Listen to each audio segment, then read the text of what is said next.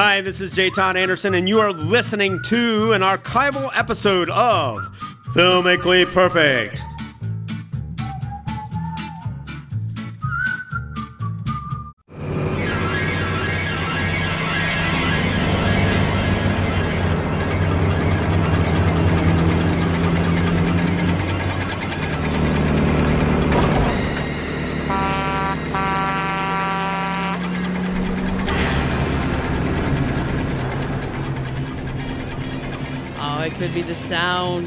Man against machine against man, of terror, of vengeance, and of crashing over cliffs. Or could be another lighthearted edition of Filmically Perfect on 91.3 WYSO. Hello, I'm your host, Nikki Dakota, joined in the studio by the film guys from the Nitrate Film Vault at the Library of Congress, the largest frame, brain, and our man at the Library of Congress. He is George Willeman. George, welcome. That actually sounds like me driving back to Ohio from Virginia. Also on your radio right, it is the storyboard artist for the Coen Brothers for uh, 20 years and counting, and all the greatest movies ever drawn. He is our our man of the uh, of the page. He is J. Todd Anderson. J. Todd. Hello, Nikki Secret Dakota Ring. Uh, We come together to celebrate perfect movies, and this one is not only perfect, but really anxiety riddled. What's about the human condition and the automobile? Wow. and those truckers. Ooh, Or a, those- si- a single trucker, I should say. yeah, a very, very ubiquitous, Malevolent. invisible, nefarious trucker. We never really do find out, do This we? this show has been imitated so much, and it, they've never even come close. Of course, What we're still holding a handful of razor blades known as made-for-TV movies. this is our The I film, know, the film is Duel, the 1971 first feature film length production by Steven Spielberg. This is the movie that put the guy on the map, and he openly says, if it wasn't for this movie, he wouldn't have Jaws or anything else. This is like the mini Jaws. Um, It's absolutely terrifying. It's just, it just I was gripped with anxiety the entire time watching What's this you know, if you've ever experienced road rage, it's even going to be a worst anxiety attack because this guy will get a, the the truck. Uh, you really don't see the driver. The truck will get under your skin like you can't believe it. And Dennis Weaver, uh, who used to be in Gunsmoke, Wasn't he McCloud or am I um, he was confused? McCloud. Yeah, I love He- that. and, he was Chester on Gunsmoke. and he was in um, the Touch of Evil. Touch of Evil as the character similar to this. Yeah, so he's, uh, Spielberg had a pretty pretty top quality actor from the get go. he was a good TV actor at that time, Yeah. and this was television. So um, Dennis Weaver really pulls off a really great um, role in this movie. It is a perfect movie. I uh, wholeheartedly agree, but we must remind ourselves and listeners that uh, these uh, these parameters, these criteria for a perfect movie, are not just pulled willy nilly out of the sky. There's a very strict and pat set of rules, and gentlemen, those rules are. And, you know, Duel creates the world that it exists in. And it wholly sustains that world. Regardless of changes in society, Duel retains its meaning and entertainment value. And Duel will never be placed in any kind of preferential or numerical order. It is perfect by its own scale.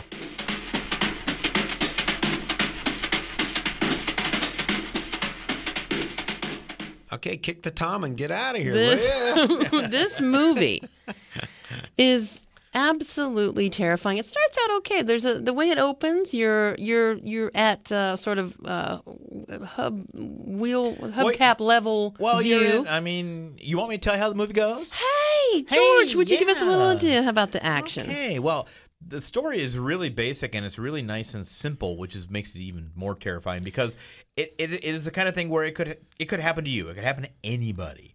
But basically, is the story of a businessman played by Dennis Weaver, whose name, which we'll come back to, is David Mann. Remember that name? And and he has to go out on a business meeting to some undisclosed closed location. Lives in typical American suburbia, Los Angeles, outside of Los Angeles. And the opening of the film is him just leaving his home and driving, driving, driving, driving out onto the highway. And it's a really cool And he's- perspective. He's in an innocuous car. It's yeah, just he's driving a little Plymouth. Uh, early '70s, late early '70s uh, Plymouth Valiant. It's red. I'm sure it has. Valiant. Although the Valiant. sound doesn't sound right, but I'm sure that car had a slant six in it because all those cars. And I also love that the radio plays prominently. So the really the only sort of uh, w- w- sound words you hear are coming through the radio. He's just so, driving. Yeah, he's listening to radio, he's going to his meeting, no big deal. And he ends up running up behind a fuel truck. A big, dirty, nasty looking, greasy old Peterbilt 18 wheeler fuel truck with the word with big flammable on the back. And Uh, you know, and he has a hard time getting past it. He finally, you know, he finally gets past this truck and is just driving along, and all of a sudden the truck roars by him again, and and very slowly it begins to work into this cat and mouse game or a duel, if you will, between this unseen truck driver and Dennis Weaver. And there's no explanation for it. There's no reason for it. Nothing he has done has really could have really upset this guy unless he was just a complete maniac, which as the movie progresses you find out yes, he really is.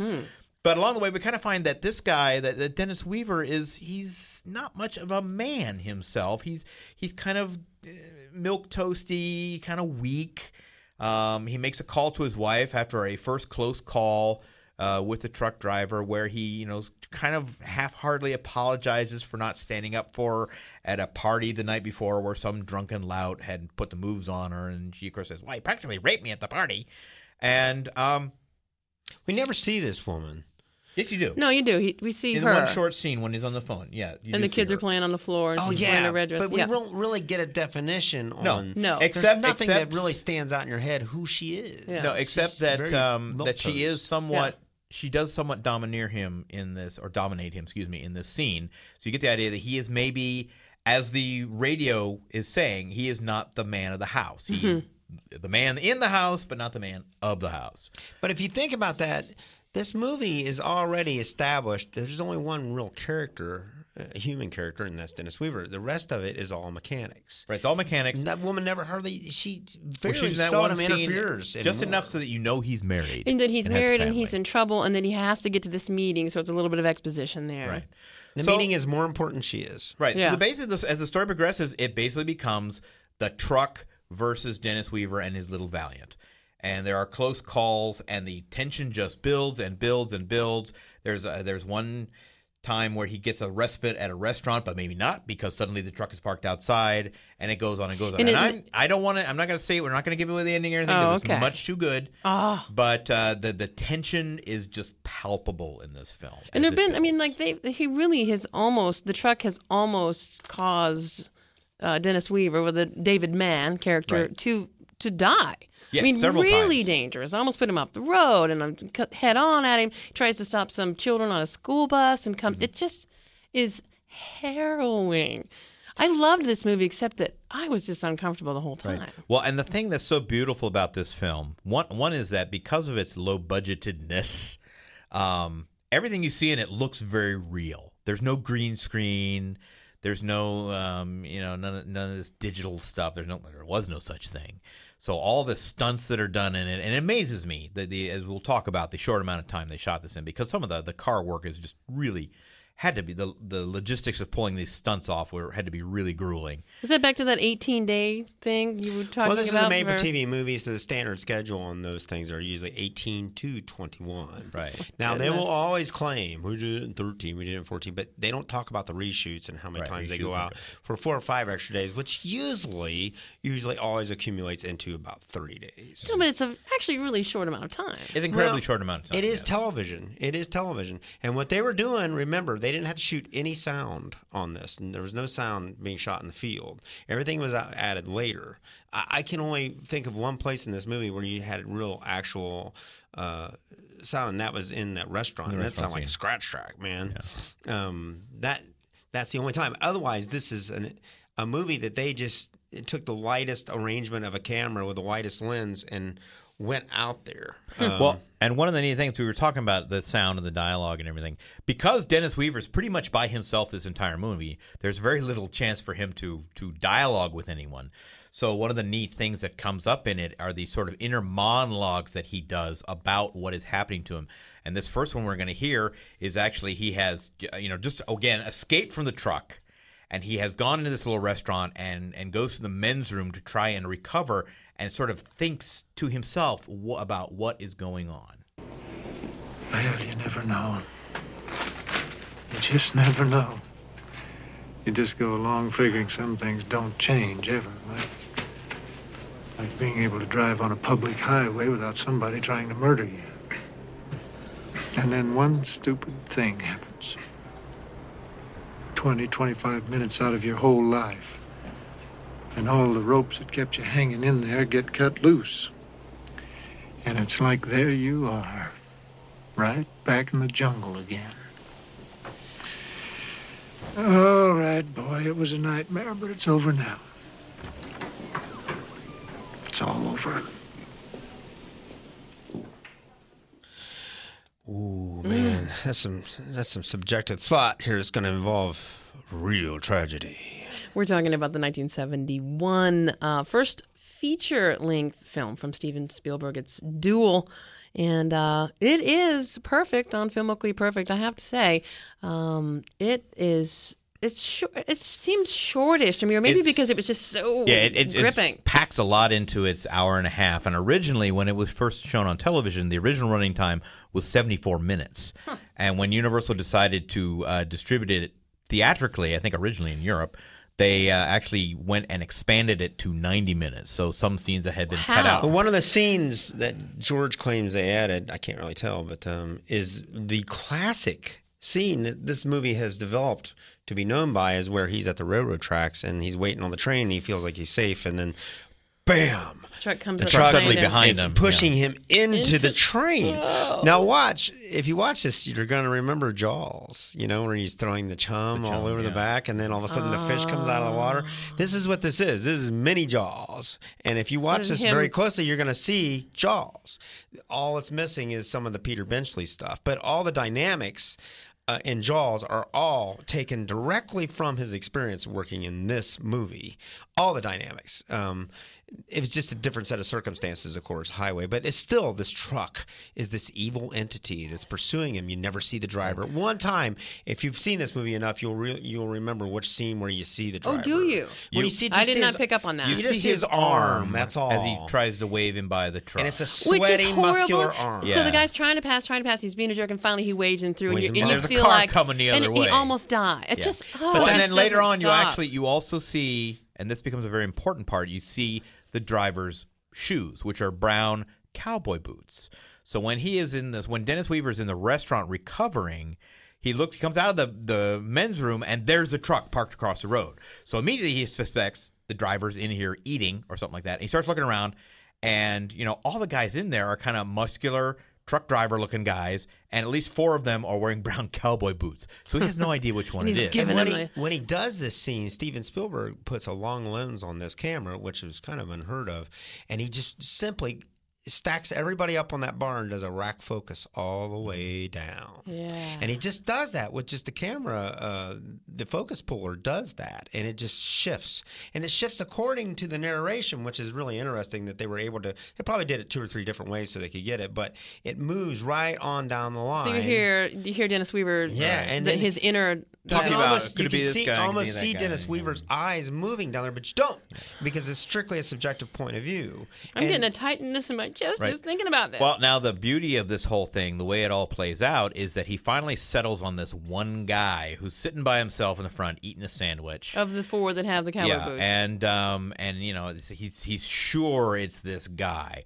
So you know he's he's beginning to feel that he he has no life of his own. He has no you know he doesn't stand up for himself. So he finally takes this opportunity. He's going to stand up for himself and tell this guy what is what.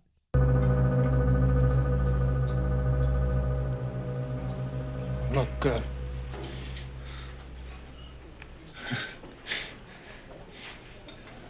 I want you to cut it out. What? Just, just cut it out, okay? For what? Now, come on. I mean, please, I, I don't. Let's not play games. What the hell are you talking about? I can call the police. You think that I won't? You're wrong, mister. You, you, if you think you can take that, that truck of yours and just use it as a murder weapon, just killing people on the highway, well, you're wrong. You've got another thing coming. Yeah, you need help. Don't you tell me I need help. Hey! Hey! Come on! Who the hell do you think you are knocking my son? Come on! Come on! Now you want to fight? Get on outside! I don't want to put a nickel. All right, all right, Head off. Come on. You already hit him twice now. What more do you want, huh? Huh? Come on now. Look at him. He's sick. Can't you see you're gonna fight no one? And the creep comes around and acts like sandwiches. All right, all right, all right, all right. I'll buy you another sandwich. I'll buy you another sandwich. Now, come on. Forget it. No, forget it. Forget it. Just stay around. Let me buy you a beer then, huh? Forget it. I'll buy you a beer. Now, contrary to popular belief, um, Why don't you get out of here? contrary to popular belief, people talk with their mouth full in movies. Uh, unlike now, where every cereal commercial they have to talk with their mouth full. Figure that one out. Now, I don't know if that's where they got the idea was from Duel, but we sure see it on television. If it's cereal, they're going to be talking with their mouth full. Now, Speaking of got the idea from Duel, I feel like I mean the, the the plot seemed similar to me, and I realized I had seen another movie with this same kind of thing. It wasn't this movie. oh movie no, though. they copied it. There was Killdozer. e- e- Everything, car. every dangerous thing that could roll or move became a dual impersonator on made for television. Maximum land. Overdrive. Yeah, uh, there, there was just even recently there was they're always trying to top this picture, Mm-hmm. but because it's perfect, it's never going to be topped. um, and again, one of the cool things about this is this truck, which has an entity of evil and it it's like alive, the whole thing. And one of the very interesting uh, items on this DVD is Steven Spielberg telling you how he did it. And if you're interested in making movies, um, this is the disc to look at because he will tell you some very important things. And George and I both know because we've made movies that when you're dealing with cars, no matter how fast they are, they're never fast enough. If you watch even race car movies like uh, uh, Winning in 1968, those cars Grand are going Prix. 180. They still had to speed those cars up. You mean artificially with the film yeah, film? with like you know even in post Slowing down the film to make it look like it's ah. going But in this movie, Steven Spielberg, Spielberg shows you how it's done. The cameras are mounted very low on the truck, so you can see the the road whipping by, and that means it goes faster. And then also, he's very careful to put the truck against a rigid wall, like a cavern. You know, like out, out, out west, they have the they cut through the hills, and then that that staggering of the rock makes it look like it's going a lot faster. Mm-hmm. And then going past fences. Another thing that he is a master of, Steven Spielberg is probably the best at, is doing the reveal. Only he can do a reveal. Some people can barely get a reveal off in a movie by struggling, but he does it 10 different ways in this movie. He does it with two mirrors and a headlight. Unbelievable. Mm. And it's just a real simple eye movement coming from Dennis Weaver over to the mirror. And then the truck pulls into the mirror and pulls even closer where the circle of the headlight matches the mirror. I think the word is anthropomorphize when you add human characters to something that's I inanimate. I, also- believe the truck to be Uh, an speaking entity. of the anthropomorphization, Yeah. um, I wish I Spielberg would've said does that. said Gee, that's cool. Spielberg uh, does say has, has said that the the truck he chose for the film, which is a Peterbilt, um, he chose because of its looking like a face. It does. It looks Or like I a thought maybe I was just projecting that, but yeah, I totally saw and it. And it smokes. It comes around. You'll be looking at the bend in a road, and old Dennis Weaver will be coming through in his little innocuous uh, Duster or Valiant, and then here, and the tr- the camera will go down even lower, and then here comes the truck around the mountainside, smoking like crazy. Uh, and then you know he, he gets a break. Classically, in in all movies, he gets a break. He gets him on the grade. The truck can't make the grade. How many times have you passed up these these crazy trucks? Because they come were- barreling down on the downside, but, but then they have they a hard Outside, time you getting can't get a- really Yeah. nice big grade there uh, from Cincinnati to Kentucky. Yeah, yeah. You can pass Cutting every truck hill. that's ever developed up that hill. Yeah. They use he uses every technique that you can ever every insert car insert like a foot on a brake foot on a gas steering wheel speedometer all this stuff is standard tools for making road movies to cut to but he does it with such style that he's able to build a story with it. Uh, Oh, it's although- so good. I particularly remember looking. He had a shot through the steering wheel at the speedometer, but a, a, a big chunk of the speedometer was obscured. So you felt yourself sort of like leaning in and trying to lean over to see. I mean, I just thought that was so Well, s- small also- and brilliant. It's like standard operation for making movies. It's just the way he did it. Now, if you also look at this, you'll notice that we are on the outside of the door with Dennis Weaver driving. People don't use that very much. Even back before that, they shot inside the car because the car mounts were it's just it's too too hard to hang. Right. But and screen direction is another thing because the driver only goes one way in an American car. I know. I just worked with a British director. It was just really messing him up big time because he couldn't figure out which side the driver was on. Uh-huh. But Gotcha. we are Yeah. accept the thing in our country. We're accepting of jumping over the line, the camera line, because we know our driver drives, you know, inside the car on the left side. In this movie, Steven Spielberg made that uh, camera be on the outside of his uh, driver's side for the operation of doing good screen direction in this movie because this thing is so exposition laden with pictures that you couldn't really break the line much because it was too hard to follow if you did. We're talking about the 1971 Steven Spielberg classic film of uh, of machines gone bad. It's called Duel. It's his first feature length film, and um, I, I just still even watching it, I got all tight. I'm just talking about. I don't know why something so non-human could have this effect. And in in deference to uh, our hero Frank Capra, uh, no film is an island. And and it's not just Spielberg who makes this such a great film. It's also two guys who were very responsible for this. First of all, there's Richard Matheson, He was who the wrote the screenplay. Great, I mean, a great writer just in his own right as a writer of short stories. Uh, wrote many many episodes of The Twilight Zone, many other great things. Uh, this story actually his his the story for this one came from an actual experience that he had on November 22nd, 1963 You know that. the day that I read this, Yeah. the day that, that the uh. President Kennedy was killed, that he was dogged by a truck on the highway. So he d- extrapolated this story from that. But the second person, besides Matheson, is a gentleman who I honestly say I did not know his name before I started doing some research on this. His name is Jack Marta, and he was the director of photography for this film. And I was, you know, watching this film, the cinematography is so amazing, and the the setups and all the, you know, the way it's shot. And I'm like, who did he get to shoot this thing? And it's Jack Marta. Who's Jack Marta? So I look him up. This guy's all over the place. He has 222 DP credits to himself. Both, Ah, That's both- incredible number. both television and film. And for television, we're talking about shows like The Green Hornet. We're talking about uh, Batman. Um, what else? Boy, there's Uh, just the a Rat of 'em. Patrol, uh, THE Cat, et cetera, et cetera. For films, uh, we're talking about Walking Tall, Oh, uh, Cat Ballou. is it Walking Tall on, our, on your on your list? Nah. I don't believe no. No. Um, Plaza Suite, two of the Billy Jack movies, Yeah, the Billy Jack episodes movies. of Emergency. Weird, man. Because none of that stuff matched in Billy Jack. I can't quite figure that out. None so, of that so stuff we have this.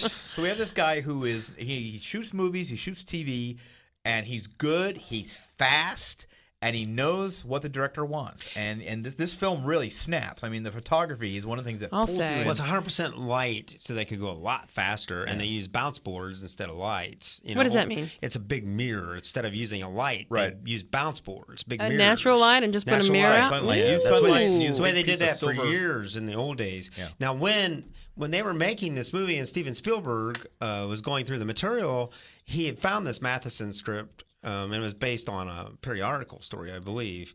And but here's the thing about what I'm saying. here's Steven Spielberg, who has his assistant, who is probably Kathleen Kennedy, Kathleen Kennedy back then, and they were going through these scripts to, to decide which they were going to do next, which project.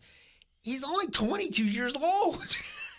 Wow. He's got his own bungalow, his own little production, you know, deal where they, they pay him for the office on a right of first refusal basis, you know, which is what they do.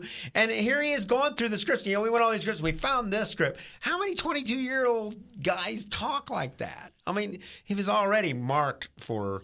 And then the, the the DP that George is talking about, I can I can almost wager the reason why they selected him because look at all that stuff he did, and it was television, and they don't want to be hung up in in anything that's going to hold up production. So they hire these lightning fast DPs like So I mean. I, I can just see him going. Okay, we got this tough shoot. We got a young director. We need someone to take him and show him how to do things and get it done. Let's get Jack Marta because he's done all this. This And- movie is, not, pardon me, not to be missed. Go ahead. I'm sorry. Steven Spielberg even says that back when he got in there, most of the older film guys had become television guys, and the average age was like my age now, you know, which I'm not going to tell you. But yeah, that old. Geez.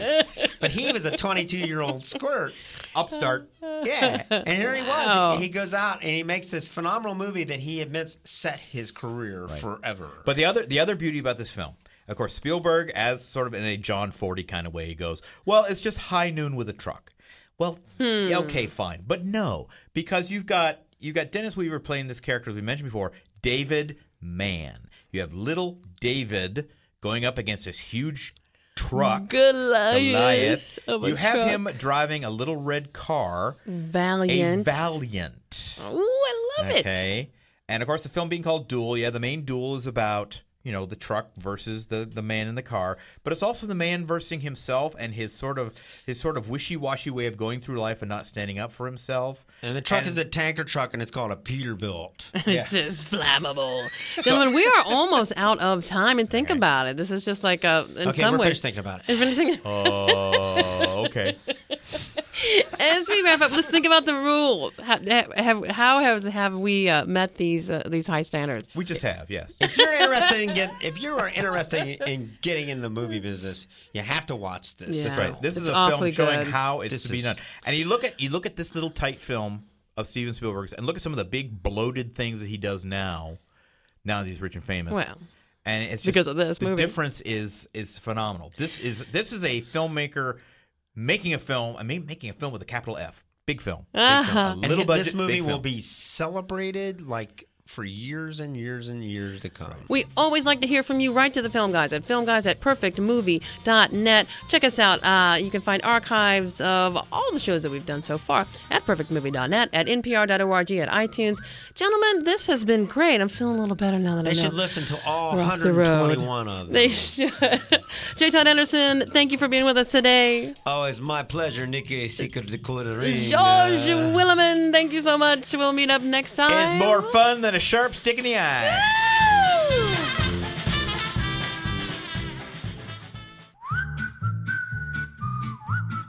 Thank you for listening to an archival episode of Filmically Perfect. Please keep an ear out for new episodes of Filmically Perfect, coming very soon to iTunes and hosted on our website, www.perfectmovie.net. See you, please.